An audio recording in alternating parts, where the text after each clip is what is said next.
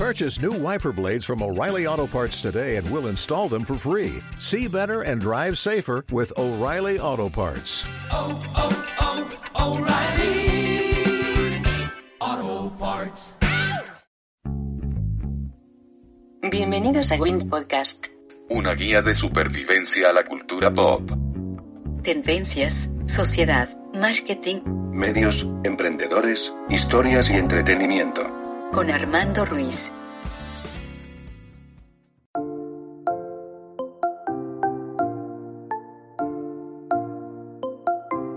Hola, ¿qué tal? Bienvenidos a Win Podcast. Yo soy Armando Ruiz y me encuentras en Twitter, Instagram y TikTok como Armando-MKT. Y el día de hoy tengo a una amiga que la última vez que nos vimos fue antes de la cuarentena, en marzo. Yo me acuerdo que platicábamos aquella vez. Oye, ¿crees que realmente dure esto mucho? Y yo te dije, mira, dos semanas y nos volvemos a ver. Nos habíamos visto en, el, en la librería del Fondo de Cultura Económica, así de... te- nos dedicamos a otras cosas. Parecía otra vida, o sea, no parece que fue este año siquiera. Parece como si fuera hace cinco. Y de repente pasan 30, 40 semanas nos, y, y, platicamos y parece que, que, pasar, que pasaron tantas cosas que tenemos una, unas vidas completamente distintas. Y se nota mucho en la plática que tuvimos antes de empezar a grabar aquí. Y estoy con Adriana Velázquez, Serbia. ¿Cómo estás? Ahorita impactada por el recuerdo que acabas de avivar en mi mente. Wow, me acuerdo perfecto cuando estábamos sentados en la mesa de la librería con el micrófono del podcast hablando acerca de creatividad y dijimos se viene esta pandemia, ¿cuánto va a durar? No, pues como todo, ¿no? O sea, casi casi el tiempo de un TikTok, se va a hacer famosa por un tiempo y luego y luego se va a ir. Ignorantes éramos, tontos éramos, ya llevamos cuántos meses encerrados y con la vida totalmente transformada, ni siquiera diría cambiada, porque los cambios son superficiales, las transformaciones son más profundas, entonces creo que a todos esta pandemia de una u otra manera, para bien o para mal, hemos nos ha transformado. Y, y no es que quiera decir lo que todo el mundo, incluido Paulo Coelho, dice que después de esta pandemia todos vamos a ser mejores personas. No, pero probablemente todos vamos a reafirmar ciertos caminos en nuestras vidas, ya sea para bien o para mal. Creo que esta ha sido una, un- una fuerte sacudida de piso para todos. Y eso que lo digo viviendo en la Ciudad de México, donde hay unos temblores bien cabrones. Pero sí, la pandemia resultó una fuerte sacudida de piso para todos nosotros. Y está difícil porque platicábamos antes de grabar sobre cómo a veces el tomar decisiones clave en la vida te pueden cambiar y a veces, y a veces para bien. Eh, digo, en estos meses, ¿cuántos casos no hemos conocido de gente que ante el cambio de que, oye, tengo que irme a trabajar a casa, o pues ya no tengo mi empleo, o tengo que empezar a aprender y a emprender, pues no han hallado su camino. Y de repente, creo que tú eres de las personas que ha tenido uno de los viajes de descubrimiento más interesantes que, que me ha tocado ver a lo lejos con una combinación entre asombro y envidias. ¿Para qué te, te voy a mentir? Porque de, porque de repente eh, te, te vi durante un rato que, que ante... Cuando, cuando todo el mundo estaba encerrado en, tu- en su casa, tú dijiste, pues me voy a encerrar en mi casa, bueno, en una casa, pero en la playa, ahí en, en un, en, un, en un espacito donde no hay mucha gente, y de alguna manera eh, te veías bien y te veías más relajada, y, y como decías, algunos amigos te decían, te ves más joven, yo mismo te, te decía hace rato, pues sí te ves con otro semblante mucho más relajado, mucho más feliz. ¿En qué, en qué momento dijiste, pues voy a hacer como mi propio viaje de las cosas que no había hecho en, en mucho tiempo? Pues mira, hay, hay algo que, que creo que es muy básico en la vida y puede sonar muy hippie, pero creo que es esencial para que los seres humanos podamos salir adelante y es que uno tiene que aprender a escuchar a su corazón. ¿Sabes? O sea, sé que suena muy hippie, pero hay algo siempre, si quieres no corazón, si quieres dígale a su cerebro, a su algo interno, esa voz, pero siempre hay algo que te dice, ya no estés aquí, sal de aquí, muévete, este ya no es tu momento, ve y busca otra cosa. Y a veces escuchar esa voz incluso y permitirnos oírla nos da tanto miedo porque cambiar es aterrador, el cerebro no está preparado para el cambio. Y a mí, o sea, o sea, si me cuento la historia, digo la pendeja. ¿Cómo hace esto en plena pandemia? Porque decido renunciar a, a mi inicio, a un trabajo muy, muy top, gerente de creatividad y contenidos acá, con influencer y todo ese parafernalia, que la verdad, entre comillas, construye mucho hacia una vida que muchas personas quisieran tener, pero yo me di cuenta que no era la que yo quería tener.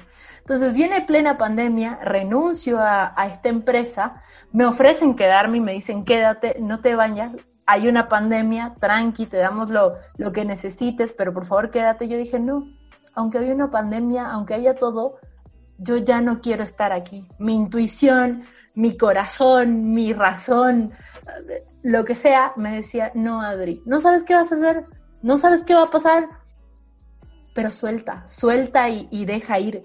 Y obviamente a todos nos cuesta mucho porque soltar y dejar ir lo seguro es como por, si ya tienes algo seguro, pero si no te hace feliz, lógico que tienes que salir a buscar eso que te haga feliz. El otro día había un, a un filósofo que decía, Nunca un pez se va a ahogar en el agua mientras está nadando y tampoco un ave mientras está volando, mientras están sanos y están bien. Y lo mismo pasa con tu vocación, o sea, si tú sabes que eres bueno en algo y sabes que necesitas ir a buscar otros horizontes, no te vas a hundir, simplemente va a ser difícil, pero tienes que ir a buscarlos. Entonces, yo cambié de rubro y justo la pandemia me tocó cuando estaba en un viaje en San Cristóbal de las Casas y empezaron a cerrar todo, ya empezó a ponerse grave la situación. Dije, ¿qué hago? Me vuelvo a la Ciudad de México, pero yo tenía otros planes, yo iba a viajar por el sur del continente, a conocer el sur de Chile, iba a cumplir muchos sueños. Y dije, ¿qué hago? ¿Me vuelvo a la Ciudad de México o pues me voy a un lugar más bonito. y de pronto en San Cristóbal conocí a unos amigos, conocí a unas personas y fue de, güey, vámonos a la playa. Me fui a Cancún y entre Cancún, Playa del Carmen y Tulum pasé toda la pandemia. Y puede sonar idílico, no puede sonar así de, ay, claro, tiene un chingo de lana o ay, se le facilitó. No. Todo, todo fue por, por seguir la intuición y todo se puede lograr con el presupuesto que tengas, con eh, los amigos que tengas, con los sueños, lo importante es escucharte. O sea, yo no quería volver a la ciudad, pero saber que volver a la ciudad iba a ser encerrarme, sentirme sola, extrañar mi trabajo, quizás terminar volviendo y decir, saben que sí, lo necesito. Y fue muy loco porque todo lo que sembré a lo largo de, de estos años dio frutos y de pronto me hablaron para dar cursos, conferencias, talleres, me empezaron a surgir trabajos y el dinero, la abundancia, lo que quieran, empezó a fluir sin que yo tenga el miedo o la necesidad de amarrarme a algo. Entonces, es que ah, quizás te estoy diciendo mucha cosa y, lo te estoy mareando un poco, pero es que sí siento que viví muchas vidas en esta pandemia, pero creo que lo que más rescato fue que fui fiel a lo que yo sentía y a lo que yo quería.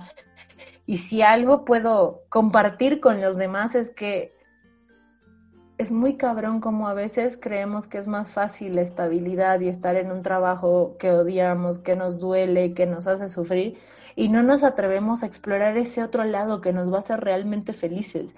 Y cuando lo estemos explorando, aunque sintamos que estamos en una cuerda floja, puta, la vista va a ser preciosa y toda la libertad que vamos a sentir no se compara con nada. O sea, yo en este tiempo pude retomar muchas cosas que amaba, como la lectura, la escritura, poder estar más en contacto con conmigo misma, con mis amigos, o sea, creo que la libertad es algo que no tiene precio y, y es loco porque en condiciones tan adversas como una pandemia, extrañamente es cuando más feliz me siento, ¿sabes? O sea, es porque a pesar de todo, me escogí a mí, escogí mi libertad y escogí escucharme.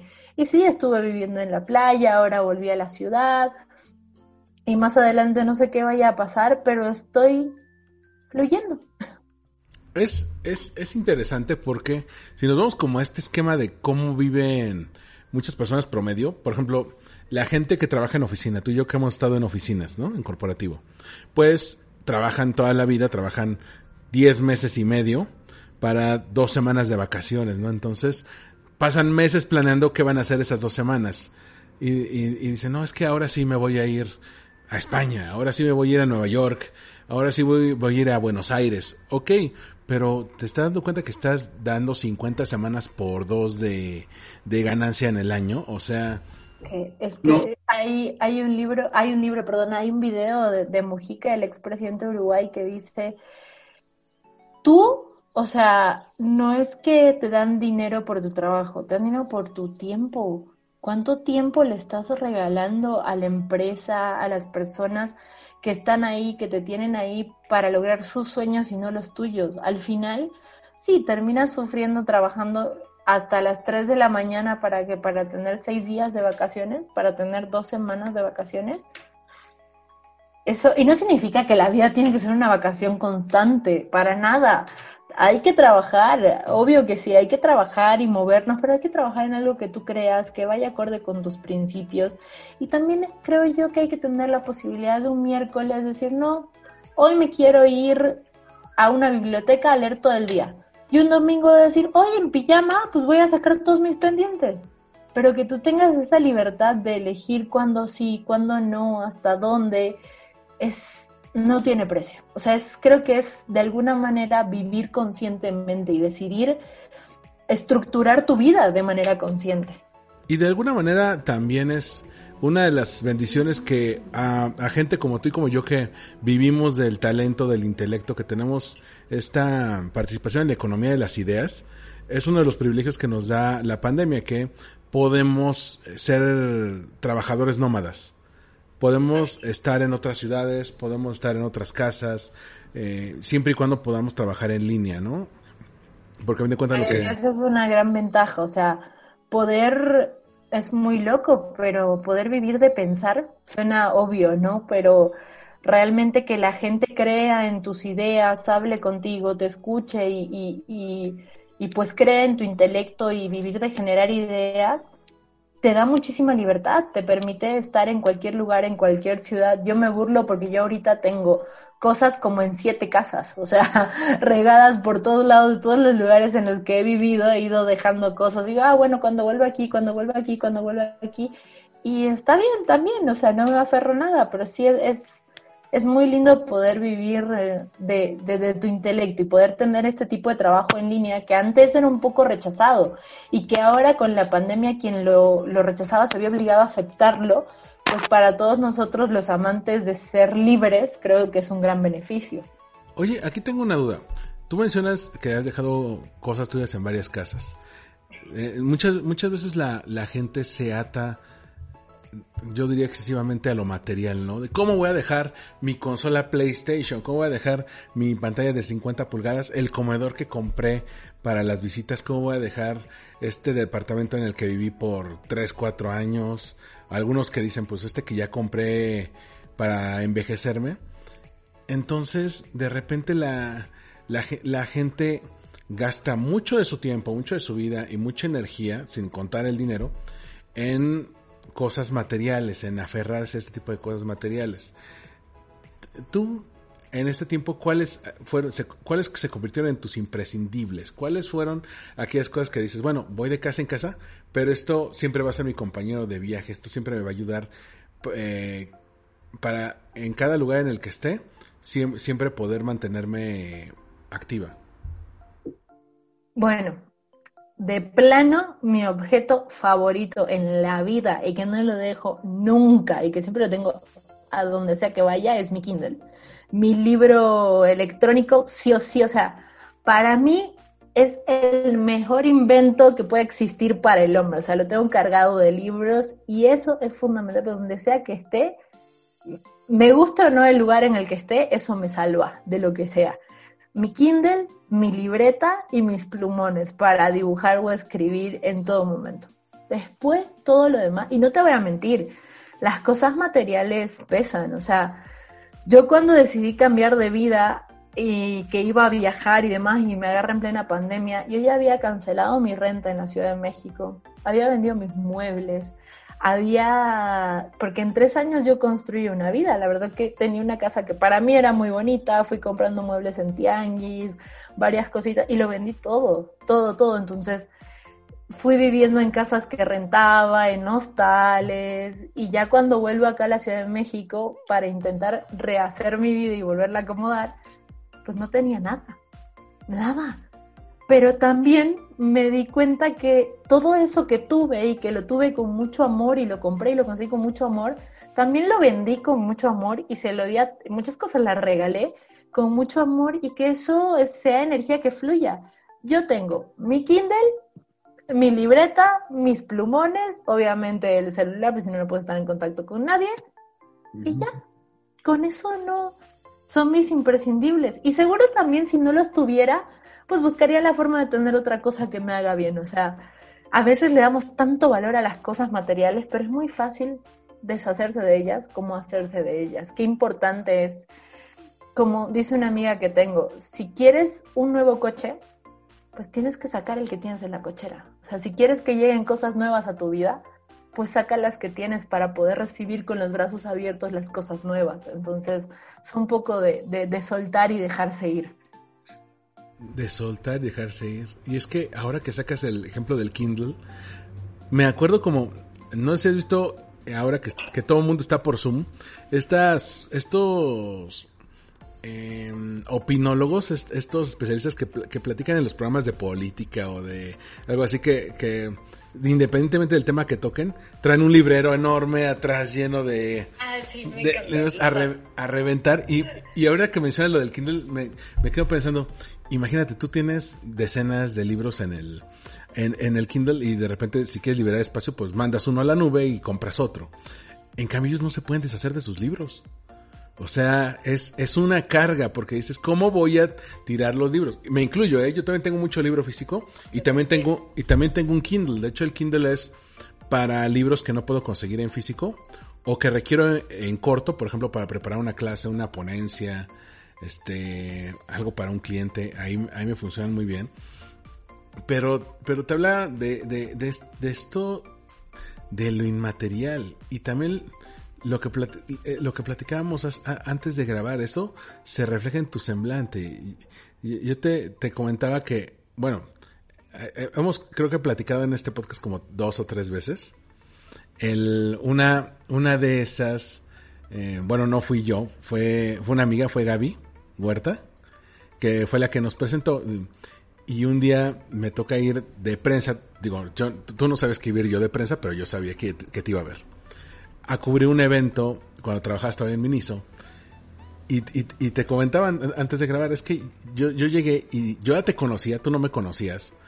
Y te veía como muy entre seria, enfocada en el trabajo, estresada, que me, dio mucha pena decir, ay, hola, ¿te acuerdas de, este, yo soy amigo de Gaby, es que ella dijo que iba a salir tu entrevista en mi podcast y sí salió. Y afortunadamente esa vez como que nos caímos bien. Y luego como que fue fluyendo, pero, pero ahora después de todo, de, todo este viaje que tuviste, te ves hasta más joven.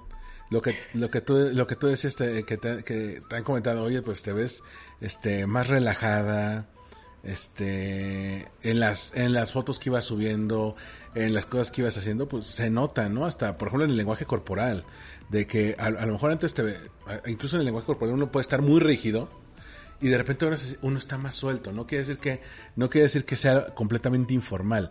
Más bien como que, como si te hubieras quitado una carga de encima. No sé cómo. uno está más cómodo en sí mismo. Y la verdad es que llevo la, llevo la mochila muy ligera y eso es lo que he aprendido. Porque yendo desde, desde los libros, lo que tú mencionabas, soy, o sea, en tres años que vivo en México nada más, tengo un librero enorme de todos los libros que acumulé porque soy una adicta a los libros.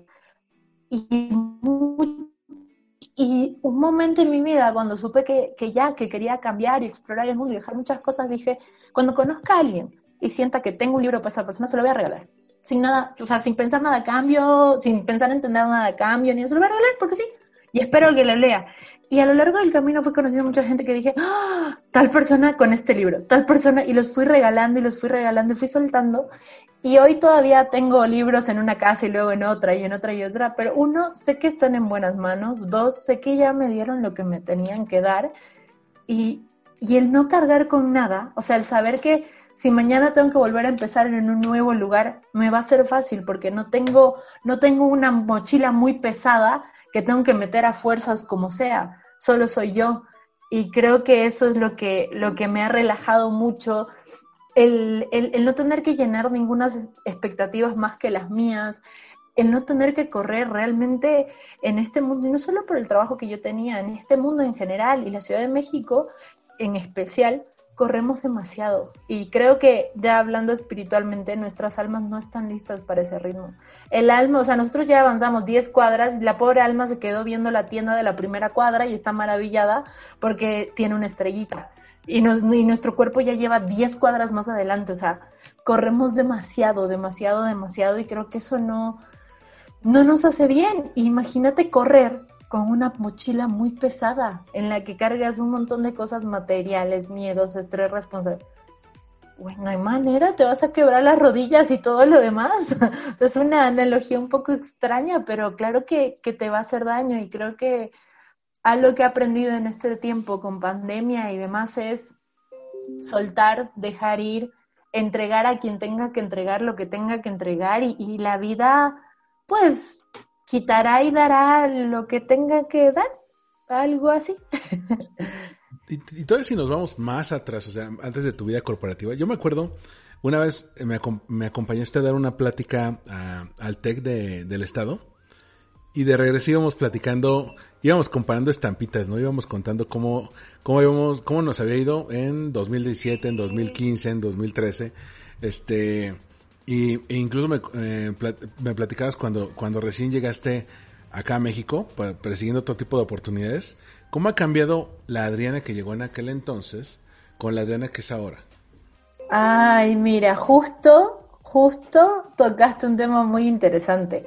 Hace una semana, más o menos, dentro de, pues, come tampoco todo ha sido positivismo, o sea, nuestra charla está muy linda, buena onda, cambié mi vida, paz y amor y lo que quieras, pero creo que a todos la pandemia en algún momento u otro nos ha tumbado, o sea, en algún momento sí el estrés de estar en casa, el estrés de no poder ver a alguien, de extrañar a alguien, de no poder ir a los mismos lugares, de saber que todo el mundo está hablando de un pinche tema todo el tiempo, que todo el mundo está hablando del COVID, que todo el mundo está hablando de un...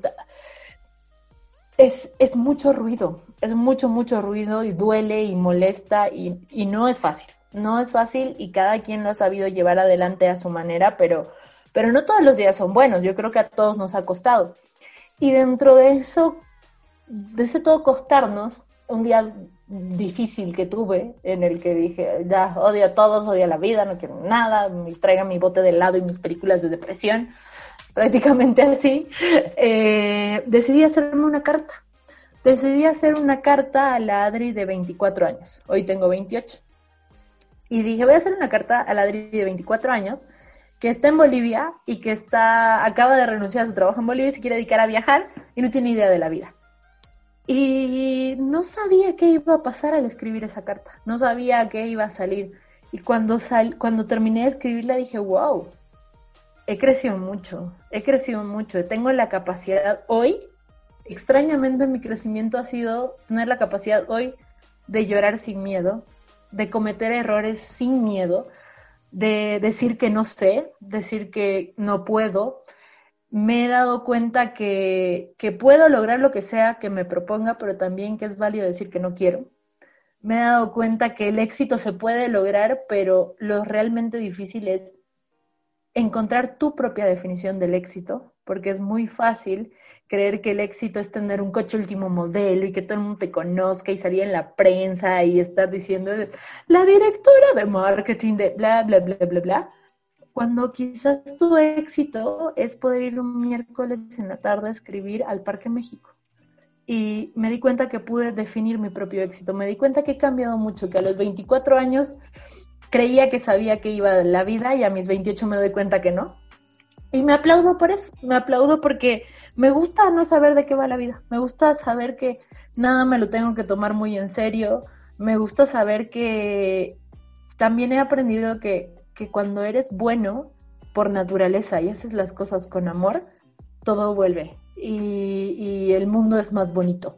Entonces en esa carta que escribí a mi yo de 24 años sí dije, no mames, sí he crecido un montón, sí, pero un crecido un montón para mí, ¿no? O sea, no es que no es que crea que soy wow profesionalmente o que soy una gran persona ni nada. Me comparo y digo, Adri, antes te daba tanto miedo llorar, te daba tanto miedo decir que algo te dolía, te daba tanto miedo equivocarte, decir que no sabías algo, te daba miedo lo que la gente iba a pensar de ti, te daba miedo pintarte el momento el, el pelo de morado en ese tiempo y lo tenías rojo porque era más aceptado.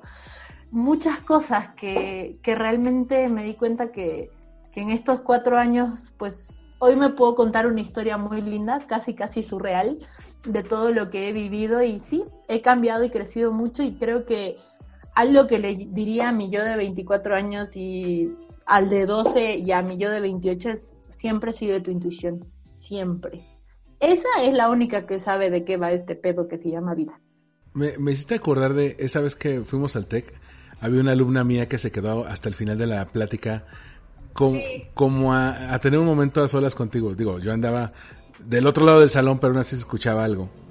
Y, y, y ella, te, me acuerdo de esas palabras, me te mencionaba que si le puedes dar un consejo de eh, porque ella quería ser como tú. Y dices que quiero que me digas cómo puedo ser como tú, porque eh, me imagino que esta chica habrá tenido 21 años sin, o menos. 21, 20, quizás, sí. 20, 21, dices que, y, o sea, si yo dijera, me quiero hacer un tatuaje, mis papás no me dejan, no me dejan pintarme el pelo, no me dejan vestirme como quiero, de repente tengo mucho, mucho miedo de qué van a decir, este, a veces siento que no encajo, entonces, eh, y de repente ese, ese día todavía, eh, eh, me, me, acuerdo, tú te tenías el pelo morado, habías, eh, habías ido de toda, toda de negro, pero como con, con una tank top, creo.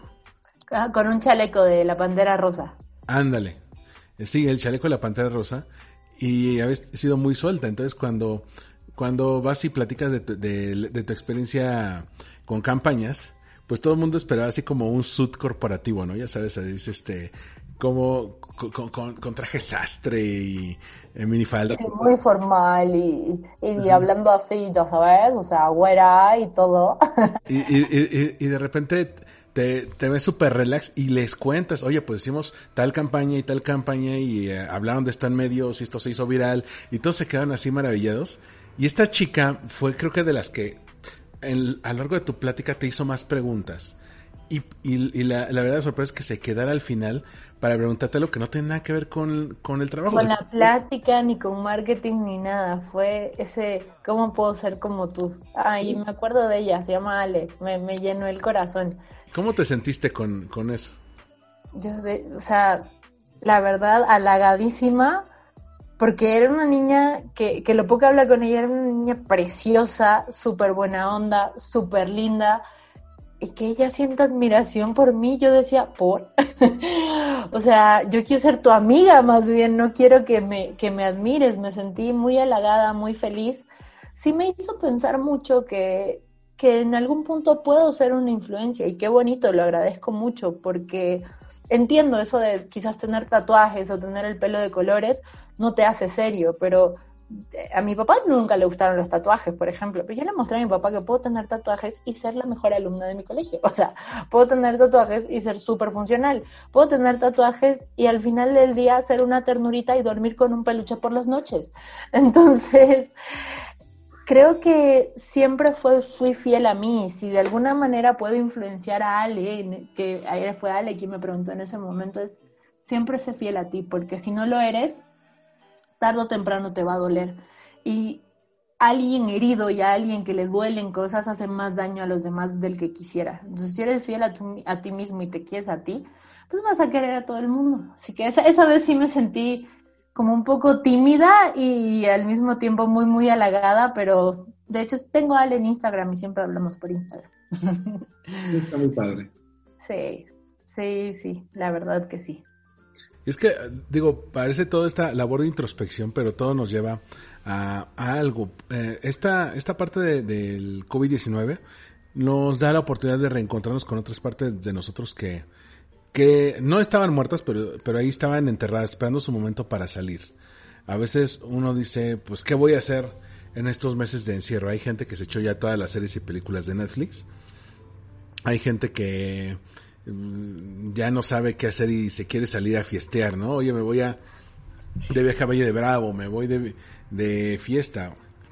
Y hay gente que se reencuentra con ciertos lados creativos que de otra manera no hubieran podido salir porque entre que uno tiene trabajo, la agenda, los compromisos, la locura, pues no lo dejas. Y de repente te veo que comienzas a escribir de nuevo.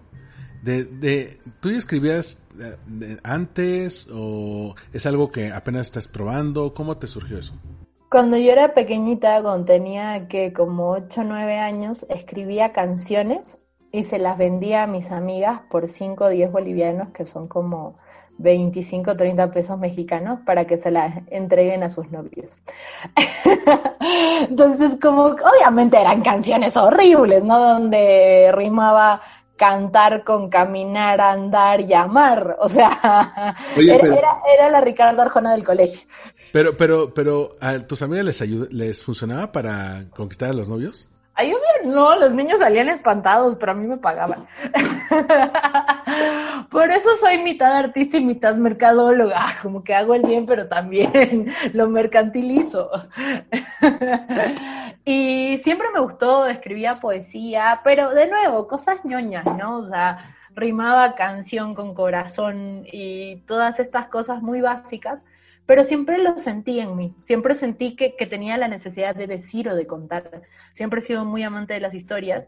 Y siempre cargo una, yo siempre digo que soy ladrona de frases, porque cargo una libreta por la vida y cuando estoy platicando con alguien y dice una frase linda, la, robo y la anoto, me encanta, o sea, si se me ocurre a mí algo, en ese momento paro todo y lo anoto, anoto cosas en el cine, en obras de teatro, cuando estoy en una cena súper formal con los dueños de Miniso y ahí va Adri así anotando en fiestas. Siempre me ha gustado mucho, mucho, mucho escribir. Nunca me creí capaz de ser escritora hasta que conocí a unas mujeres maravillosas que tienen una academia escuela que se llama T de Querer y con ellas empecé a trabajar en algo que será mi novela. No voy a dar más adelantos al, respecto, pero estoy trabajando una, una novela y ellas, ¿qué hacen? Nada más te escuchan, te escuchan y te dan guías, pero con eso, o sea, despegué, empecé a, a, a, navegar en la escritura y me fui dando cuenta que, que realmente cuando escribo no existen los minutos, las horas, no existe nada, es algo que sale, tengo una necesidad de decir muy fuerte, estoy escribiendo la palabra uno y luego tengo 18 palabras más en mi cabeza que vienen y quiero seguir la historia y me viene una compulsión loca por, querer decir y contar. Y antes ya había antes de la pandemia ya había empezado con ellas y teníamos un proyecto de sacar un libro y viene la pandemia y todo se puso caótico pero ellas siguieron adelante y nos pidieron a muchos de nosotros, en total somos 40, que escribiéramos historias. Y fundaron la editorial TDQ, que es una editorial artesanal, donde ahí todo es chiquito, los libros, todo es chiquito menos las historias, y sacamos un libro que se llama Historias en calcetines, porque nosotros cada vez que nos juntábamos a escribir en esa mesa, pues nos quitábamos los zapatos, estábamos en contacto con el suelo y escribíamos en calcetines y cada calcetín es diferente. En el libro tienes historia, hay una historia de un niño que tiene 11 años, o sea, el, el escritor es un niño de 11 años, que tiene una historia maravillosa, hay historias de desamor, hay historias de terror, hay historias con las que lloras, hay historias con las que ríes, hay historias con las que te pierdes, hay, son historias que te tocan, o sea, son grandes escritores y grandes personas que tenían ganas de decir. Entonces, hoy ser una escritora eh, suena muy loco. Publicada en el libro de historia de calcetines es un sueño cumplido. Y, y más allá de lo que eso signifique para mí, pues yo quiero que a todo el mundo le quede claro que los sueños se cumplen, chingada madre. recién, recién saqué un, un artículo para, para Talentum, que es una consultora en Bolivia, que habla acerca de tener un oninograma, la importancia de tener sueños. O sea, como a veces nosotros solo vivimos y ya. No, todos deberíamos tener oninogramas y una lista de por lo menos 15 sueños y de cosas por cumplir. Eh, para mí, Historias en Calcetines era un sueño y hoy tengo un cuentito publicado ahí, es una antología que es preciosa, que pronto va a estar en Gandhi y en Amazon y que espero que mucha gente la disfrute. Pero más allá de nuevo del libro y lo hermoso que, que puede ser, es, es un impulso a todos de que los sueños se cumplen. Soy una boliviana que publicó en México. ¡Wow! Suena así, wow, cuando en realidad solo las cosas se dieron. Pues e-, eres una escritora que llegó al momento clave de contar su historia. Cuando ya dijiste, tengo una historia que contar, se dieron las, las oportunidades para que pudieras publicar, pero si no hubieras decidido escribir, no se hubiera dado esa oportunidad. Sí, si no las hubiera buscado, porque yo a ellas la busqué y tenía esta necesidad de decir y, y fui abriéndome ese camino, ellos me, me recibieron, o sea, las cosas convergen, pero las oportunidades no caen del cielo, o sea, no me acuerdo de quién es esa famosa frase, pero las oportunidades, la inspiración te encuentra cuando tú estás trabajando. Eh, y la inspiración, exacto, cuando la inspiración te encuentra cuando tú estás trabajando. Y así me pasó y lo que siempre cuento, o sea, yo cuando era, cuando tenía como 15 años, seguía mucho la publicidad de librerías Gandhi. Bolivia es muy chiquito, o sea, en Bolivia no hay tantas librerías como aquí, y seguía librerías Gandhi y dije, cuando sea grande algún día voy a conocer esa librería. Y mi sueño, dentro de mi oninograma de 60.000 sueños, era conocer una librería Gandhi. Y hoy tengo una antología publicada en una librería Gandhi, y es como, ¡Wow! O sea, los sueños se cumplen. Vas a llegar al, al pasillo de novedades, a la mesa de novedades, y va a estar el libro, y, y, tú puedes, no sé, un día ir a, a, tomar el café con alguien y, mira, aquí está mi libro, por si quieres conocer. Así de, oh, soy muy intelectual. Pero está, está muy fuerte, me dejaste, me dejaste pasmado con, con eso que mencionabas de los sueños, porque es esto de que mucha gente se limita a existir está muy cabrón. O sea, perdón que saque la, la, palabra, pero está muy cabrón. Es algo que he platicado con otros amigos de cuando tú vas caminando por la calle, un, bueno, antes de la pandemia, y creo que todavía ya, ya se, se, se, está retomando eso. Vas viendo a personas caminando por, por las, por las calles y cuántas días tienen un sueño. ¿Y cuántas días decidieron enterrar ese sueño? Porque tenían que pagar la renta, tenían que eh, convertirse en el tipo de personas que sus padres querían que fueran. Porque se automatizan. Es muy, es muy triste, Armando, porque de verdad, y soñar no significa soñar con comprarte una casa. O sea, no necesariamente. Puede ser, ¿cuál es, cuál es tu sueño?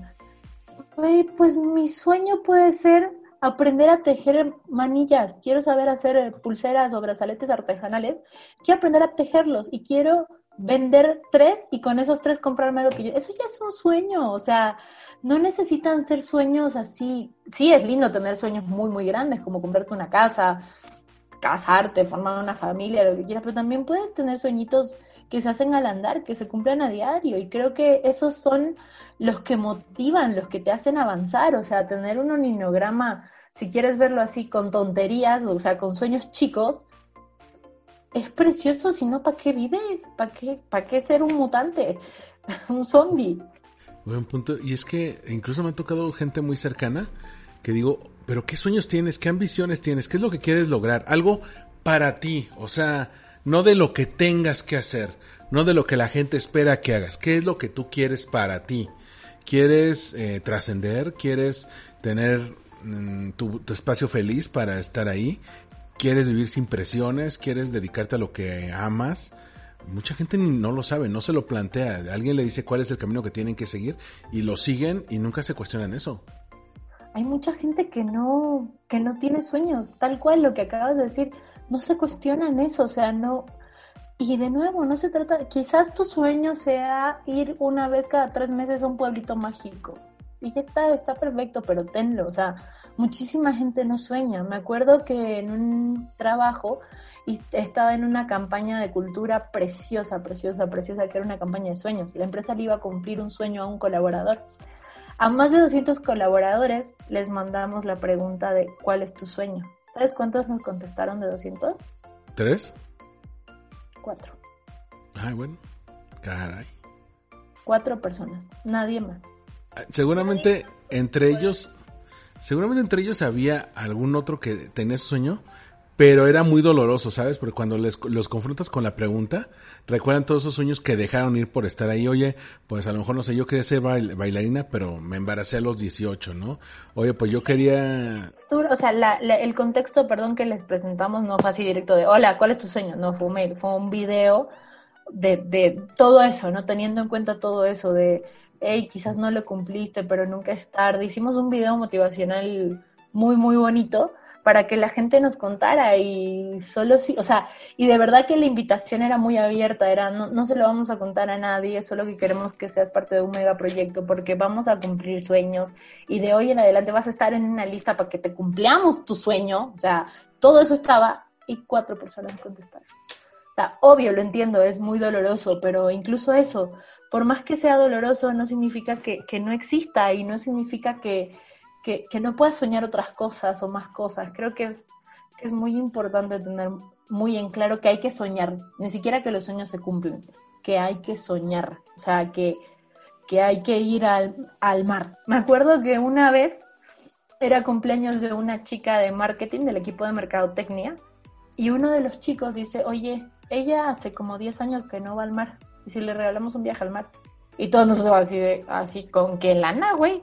Y nos dice, no, no, no, pero juntemos de a poquito lo que juntaríamos para comprarle X cosa, pero tal, porque su jefe estaba entre nosotros, le da tres días de permiso y tal eh, le habla a su marido para ver a dónde pueden viajar, cuánto puede aportar él y lo armamos y lo organizamos y todo y le damos toda la libertad para que vaya y tal cual.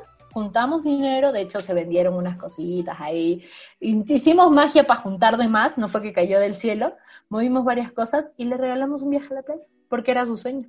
Entonces, qué bonito es tener un sueño y decirlo, y si no puedes solo, siempre va a haber alguien que te va a ayudar, pero sueña. Sueña, pero así como decía hace rato lo de escribir, también el soñar tiene que ser algo constante, porque tú mencionabas, y también se me queda mucho por las palabras de otro escritor que se llama Pedro J. Fernández, que tiene este novelas históricas, dice, es que cuando comienzas a escribir, se te van las manos y te sigues página tras página. Quieres ver hacia dónde va tu personaje, hacia dónde lo van a llevar sus pasos, cuál va a ser el diálogo, cómo le va a contestar a la persona que lo pone en aprietos, a su ser amado, cómo, cómo va a responder ante, ante ese tipo de situaciones. Y la única manera de descubrirlo es seguir escribiendo, porque tú eres quien, quien, quien va a llevar eso, nadie lo va a hacer por ti. Incluso tú has visto cuando un escritor renombrado le deja a alguien más su obra para que haga una secuela o una obra derivada, no se siente igual, eh, se siente como, como que, como que, como que alguien eh, no entendió del todo la intención del, del, autor original. De la misma manera tiene que ser lo de los sueños. Hay una frase que se me quedó muy, muy fuerte hace unos años, eh, que, que se resume muy fácil. Siempre, ah, no dice, nunca es tarde para tener sueños mejores cuando está muy padre, ¿no? Porque cuando, cuando ahora la, pandemia te tumba tu sueño, que dices, oye, pues quería ahorrar para tal cosa, eh, quería irme de vacaciones a tal lugar, que, este, a lo mejor eh, a, gente, digo, gente que no soy yo, ¿verdad? Yo, a mí no me ha pasado. Gente que se enamora de alguien antes de irse de, de, de pandemia y pues la pandemia le cambia los planes y entonces eso que se iba a dar ya nunca se dio. Entonces, eh, eh, uno, uno de repente puede tener sueños e ilusiones y desaparecen. Tú también lo platicábamos antes de grabar. Dices que ahora es, eh, es difícil para detener algo así de osado, ¿no? pero si se te va un sueño, pues tienes que seguir soñando, ¿no? Si se te va uno, tienes que lograr otro. Para mí, que la editorial T de Querer, la editorial TDQ, haya sacado un libro, Historia en calcetines, en plena pandemia, me dice, güey, ¿cuál es la excusa? O sea, ellas tuvieron que registrar la editorial, empresa, derechos de autor, todo, no es como mandarlo a imprimir y ya, todo, la inscripción de la editorial, todos los términos legales, todo en pandemia, cuando el mundo ni siquiera estaba preparado para hacer todo en línea, y lo hicieron. Sin pandemia ellas planeaban sacar el libro en julio, lo sacaron en septiembre, no es nada, nada con pandemia, entonces eso me demuestra que se puede, si ellas lo hicieron, o sea, que para mí es admiración pura y tengo historias en calcetines en mis manos y es un libro precioso, con autores preciosos que igual escribieron en pleno momento complicado, se puede. Y si tienes un sueño que realmente no se puede, pues cambia. O sea, yo sí, yo te había dicho, o sea, yo tenía el sueño de conocer el sur de Chile y no pude y me quedé aquí. Ah, bueno, pues me fui a vivir a la playa. Ese fue mi nuevo sueño. Yo puedo decir, hola, soy Adri y viví en Bacalar, en Playa del Carmen y suena que tuve una vida de lujo, sin mentira. Busqué amigos, contactos, personas, rentas baratas y cumplí mi sueño. El dinero no tiene que ver. Lo que importa es, es creer en ti y escucharte y hacer lo que realmente quieres hacer.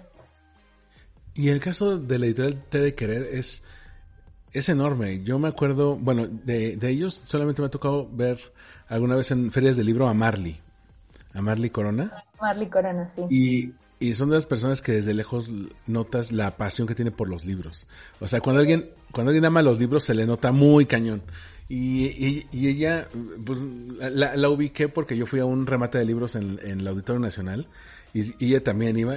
Y luego lo eh, ubicas a, a, los de tu misma especie, ¿no? Dices, es que estos vienen de safari de libros. Dicen, vengo a, a cachar libros, a ver cuál es el... Exacto. Y bueno, ya la conocí antes por Twitter. A ella a, asocia, pues no, no me, no me ha tocado. A Bosque Navarro también.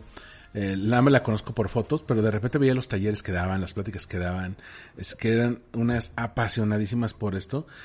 Y eh, me, me, enteré de este libro por ellas, porque lo, lo publicaron en sus redes eh, como dos, tres días antes de, que, de saber que tú eras de las autoras de ese libro.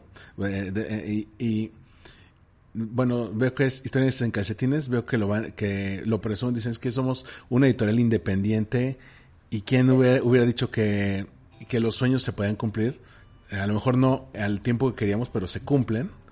Y de repente veo que tú publicas y digo, wow, es que cuánta gente dice, ay, ¿cómo quisiera escribir mi libro? Pero no puedo, ni siquiera se sientan a escribir, o sea, y, y ellos, como dices, con, ellos con todo, ¿eh?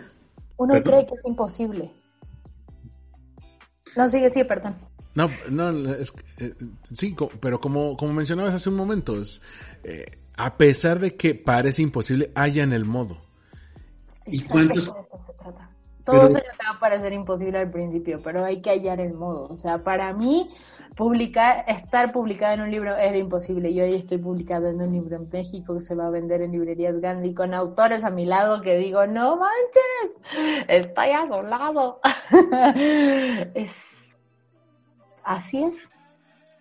Y es, y, y, es un, es un gran logro porque, de nuevo, ¿cuántas personas, pon tú que sí tengan sueños, pero se cancelan los sueños antes de lanzarse, ¿no? Como, como por ejemplo, como cuando de niño, de niño, de adolescente, mucha gente decía, es que te gusta fulanita, te gusta fulanito. ¿Cómo crees que le voy a llegar si ni me va a pelar? De la misma manera te dicen, oye, uh -huh, oye, y si te escribes esa, esa película que querías escribir, si grabas ese video que querías grabar, si sales y entrenas para el maratón que es en seis meses, oye, si buscas ese empleo que siempre quisiste, ¿cómo crees? O sea, no tengo la preparación, no sé, el, es, es que no sé escribir, no sé, no sé correr, no tengo talento para eso. Espérate, nadie nació sabiendo, tienes que aprenderlo con el tiempo. Así es, o sea, ya te anulas automáticamente. Esa es eso lo que acabas de decir es lo más sabio del mundo. Nadie nace sabiendo, pero es en serio, o sea, no es que tienes 25 años y tienes que saber algo, es que tienes, está bien a tus 45 no saber nada y empezar algo, o sea, a veces nos anulamos y nos privamos de hacer tantas cosas porque creemos que no vamos a poder, porque ya no sé hacerlo, porque como crees, a mí nunca me va a pasar inténtalo. Y si no, y si no quieres fallar y dar vergüenza, pues no le cuentes a nadie si no quieres, pero inténtalo, no te anules automáticamente. Y creo que una de las razones principales por las cuales uno se anula es porque no sabe, no sabe qué hacer, no sabe por dónde empezar, no quiere fallar.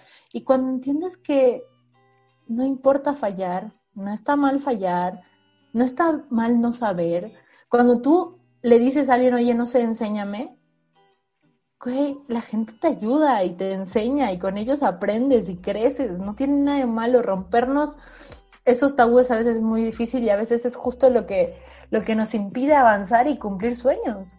Sí, y, no importa la edad, nunca sabes dónde vas a estar en tres años, así como hace tres años no sabías dónde iba a estar ahora. Por ejemplo, yo me imagino que la Adri de 24 nunca se imaginó que iba a estar en Bogotá frente a una caja enorme llena de peluches y que llegara la policía a decir, pues no pueden regalar peluches en la calle, ¿no? No, nunca pensé que 15 mil personas me iban a querer matar, jamás.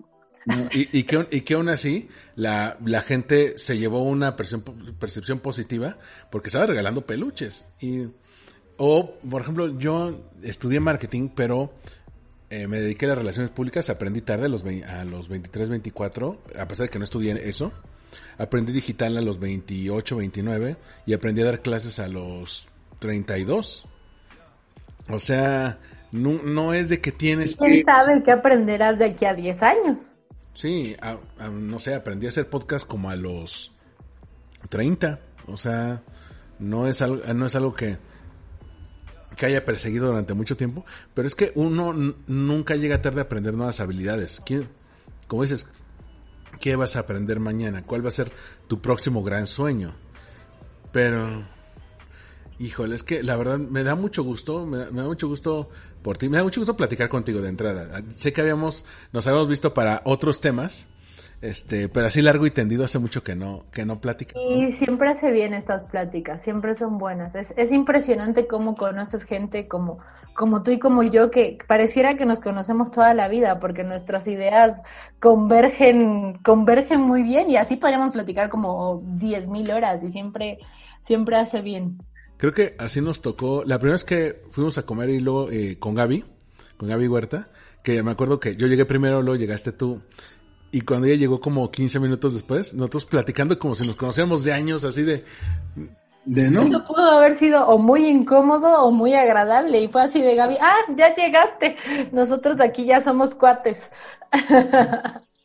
Pero yo creo que también es cuando uno encuentra como a, al, al mismo, a gente con su mismo tipo de locura, ¿sabes? Sí. Al- a lo mejor no compartes gustos o no compartes muchos aspectos de ver la vida, pero compartes la misma locura que dices, oye, pues una buena idea nunca, nunca hay que desecharse. Así es, así es, compartes esa, esa locura que es la que te hace ver el mundo de cierta forma. Y al final creo que también los, las personas que tienen valores o principios parecidos, corazones buenos, que son nobles y al mismo tiempo tienen esa locura, pues son las que, las que hacen match y se vuelven amigos que pareciera que se conocen de toda la vida. Sí, ese sería un gran tip. Búscate gente con la que puedas hacer ese tipo de match, ¿no? Porque también hay gente que se rodea de, de personas que los hacen para abajo, que les anulan los sueños, que no confían o, o que dicen, no, ¿cómo crees que te vas? ¿Cómo crees que vas a renunciar al trabajo para hacer eso? O sea, ¿cómo Yo creo que siempre necesitamos a un cheerleader en nuestras vidas, a un porrista, a un, a un amigo disfrazado de Paulo Coelho, pero con pompones, que nos esté diciendo, vamos, para adelante, tú puedes, tú puedes, cumple tu sueño, eres el mejor. Siempre, cuando te, te rodeas de gente que te tira para abajo, es lógico, te vas para abajo, es más fácil estar en el piso que caminando, obvio, es más rico, pero caminando descubres más paisajes. Sí, me, me, me encanta esa, esa forma de, de ver la vida y bueno, Adri, te, te agradezco mucho que, que, me, que me has dado es- este, este, esta ventana de tu tiempo, este, este espacio. Sé que vienes casada, yo también porque venimos de, de un día de chamba, entonces, y, y no se nota, o sea, creo que, creo que la plática fluye bastante bien. Así es Sí. con las buenas pláticas. Siempre es un gusto platicar contigo de creatividad y de esta forma de ver la vida, que no es, digamos, la más ortodoxa, que va, que, que muchas veces nos, nos anima a cuestionarnos lo que creemos que sabemos, lo que nos han dicho que tenemos que creer, que, que son los valores con los cuales nos tenemos que comprometer. Y uno dice, ¿cómo por qué? O sea, ¿por qué no puedo buscar sueños mejores? ¿Por qué no puedo buscar mi propio camino, vivir mi vida en, en mis propios términos, no? Así es. Seguir avanzando y serme fiel a mí mismo y crear mi propia receta, no seguir la de alguien más. Y entonces el libro de Editorial T de Querer se llama Editorial TDQ, historias en, cal- en calcetines. Historias en calcetines, una antología de historias. Una antología de cuento y de relato. Que además está recomendada por el mismísimo Guillermo Arriaga, escritor de Salvar el, el Fuego. Él sale ahí en la contraportada dando su opinión de, de nuestros cuentitos y nuestros relatos. Creo que es creo que es un libro muy, muy rico. ¿A qué me refiero con muy rico? Es, es algo, es como un snack que se va comiendo de a poquito. Cada historia es un sabor distinto, cada historia es una botana distinta que vas degustando de a poquito y cuando abres y cierras los ojos dices, ay, ya se acabó, voy a volver a esa historia que me gustó. Historia en, calcetines es antología de cuento y relato y creo que es, que es algo algo muy lindo para que te acaricie el alma de vez en cuando.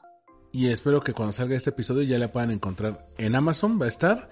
En, Amazon, en digital y también para entrega a domicilio y en Gandhi. En Gandhi, pues nada más la mejor librería del, del país. Y, y, ojalá esto sea el primero de muchos relatos que tengas que contar. En algún momento, sabes que también me inspiras porque yo también tengo la cabeza llena de relatos que entre el trabajo, las cosas que tienes que hacer, nunca dan cabida y uno dice, oye, ¿qué tal si un día me muero? Y, esas historias nunca, nunca llegan, así como, como aquella vez esta, esta alumna mía que, que te vio y, y, se, y sintió admiración grande por ti y dijo, de grande quiero ser como ella, nunca sabes quién se puede inspirar por esa historia que tienes en la, en la cabeza y que todavía no va a salir, no ha salido a la luz, ¿no? Y Armando, además tú ilustras, imagínate tus historias con tus ilustraciones, o sea, ya vi el libro, ya lo publiqué, ya le hice la estrategia de marketing. de verdad que sí, tienes un talento ahí, algo muy lindo, esa necesidad de decir, y más la tuya, de decir, de dibujar, de mostrar, tiene que salir, no seas egoísta, compártasela al mundo. Pues tú no fuiste egoísta, lo compartiste al mundo. Y, ¿sabes qué? Me, me, da la impresión que a lo mejor los que están escuchando este podcast no han notado, porque, digo, tú y yo estamos grabando esto vía Zoom, pero en toda esta hora de la plática más, 10, 15 minutos antes de grabar, no has dejado de sonreír. Está, está muy cañón, no has dejado de sonreír y eso habla mucho del semblante, de cómo, lo, de cómo vives ahora, de cómo lo traes ahora, porque cuando uno es infeliz por algo, se le sale por otra parte, por el lenguaje corporal rígido, este, en algún momento se le cae la sonrisa. Cuando estás bien contigo se nota, es una energía que contagias y cuando estás en ti, cuando cabes en ti, pues estás creando tu propia receta, te sientes bien y qué, qué lindo poder transmitir eso, o sea, ya, ya me hiciste pensar que estoy sonriendo todo el tiempo y ya no quiero sonreír, pero, qué, qué lindo transmitir eso. Eso está padre porque nunca sabes por ejemplo, eh, si tú estás caminando por la calle, digo, eh, cuando podemos caminar sin cubrebocas, porque si no, no te van a ver sonreír, ¿no? Pero, pero por ejemplo, tú que lo, eh, lo compartes en tus stories, ¿no? Oye, hoy voy a cocinar con estos amigos, hoy fue cumpleaños de tal, hoy estoy aquí leyendo y te tomas una foto sonriendo, pues nunca sabes si la persona que te va a ver tuvo un día malo, este, y dice, pues me voy a distraer un rato viendo stories, y encuentra tu historia y ve lo que te pasó en el día, que a lo mejor nada más estuviste en tu casa, entre el trabajo y una buena lectura y un buen té, termina y se hace feliz porque te vio feliz. Porque se transmite eso, sí, yo creo que así como el COVID, la buena energía se contagia y qué bonito contagiar eso, o sea, buena vibra, buena energía también. Lo agradezco, yo tengo a mi alrededor gente como tú, como Gaby, como mis mejores amigos en México, mis papás, muchísima gente que transmite buena onda y creo que es muy sano rodearse de toda, de toda esa gente que te permiten, así como ellos te regalan buena energía, pues regalar buena energía. Sí, y bueno, aquí estoy viendo que en redes sociales puedes encontrar Editorial TDQ. Puedes, puedes encontrar también a sus fundadoras en arroba Querer. ¿Y a ti cómo te podemos encontrar si alguien eh, decide seguirte en redes sociales porque le atrajo esta plática o encuentra el libro y dice, ah, caray, quiero saber más de la autora. ¿Dónde, dónde pueden conocer más de ti? Instagram es mi red favorita, aunque digan lo contrario de todas las demás que están surgiendo, pero en Instagram como a.unicorn.life. Así me encuentran y así subo desde cosas inspiracionales a cualquier tontería subo yo, o sea, días buenos, días malos y lo que haya. Como, como dicen mis alumnos, lo padre de Instagram respecto a otras redes sociales, por ejemplo Facebook, es que tú sabes que las cosas que sube esa persona realmente las subió ella. O sea, es algo muy, muy honesto. Es algo muy honesto. En cambio en Facebook, pues usualmente suben o, o comparten cosas que alguien más hizo, como un meme, en, en, en, el en cambio en Instagram pues es algo más auténtico. Pero, pero Adriana, me dio mucho gusto platicar contigo. Muchas gracias por, por, por, por tu tiempo. Y bueno, recuerden, historias en calcetines, búsquenlo en Amazon, búsquenlo en Gandhi. Este, yo te juro que cuando esté lo voy a comprar. O sea, y... Me parece muy bien. Yo te tengo que hacer llegar uno, ya después coordinamos. Es que te, te, voy, a, te voy a decir un poco cómo, cómo veo esto de la vida. Prefiero comprarlo y que tú me lo autografías, porque yo creo que la mejor forma de apoyar el talento de un escritor es comprando su libro. Sí. Y a la vez, y a lo mejor va a haber algún amigo o alguna persona que tú quieras mucho que por alguna razón no va a poder comprar el libro, no sé, vive en otro lado o algo así, y esa persona necesita el libro más que yo. Si yo puedo comprar el libro y el día que te vea en persona te digo, por favor me lo firmas, me voy a, me voy a sentir mucho, mucho más completo porque realmente lo, lo compré porque lo quise. Comparto mucho esa filosofía, así, así tiene que ser. Quien cree en ti, quien apoya tu arte o lo que sea que, que hagas, pues te apoya también de la manera en la cual eso te ayuda a sobrevivir. Así que sí, comparto mucho esa filosofía contigo. Y bueno, nos escuchamos en el próximo Win Podcast. A Adri en a.unicorn.live en Instagram y a mí como Armando-MKT. Nos escuchamos en el próximo Win Podcast. Bye.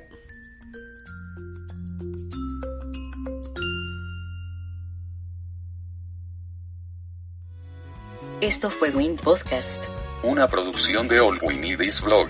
Síguenos en iTunes. y Voxo en allwinidisblog.com.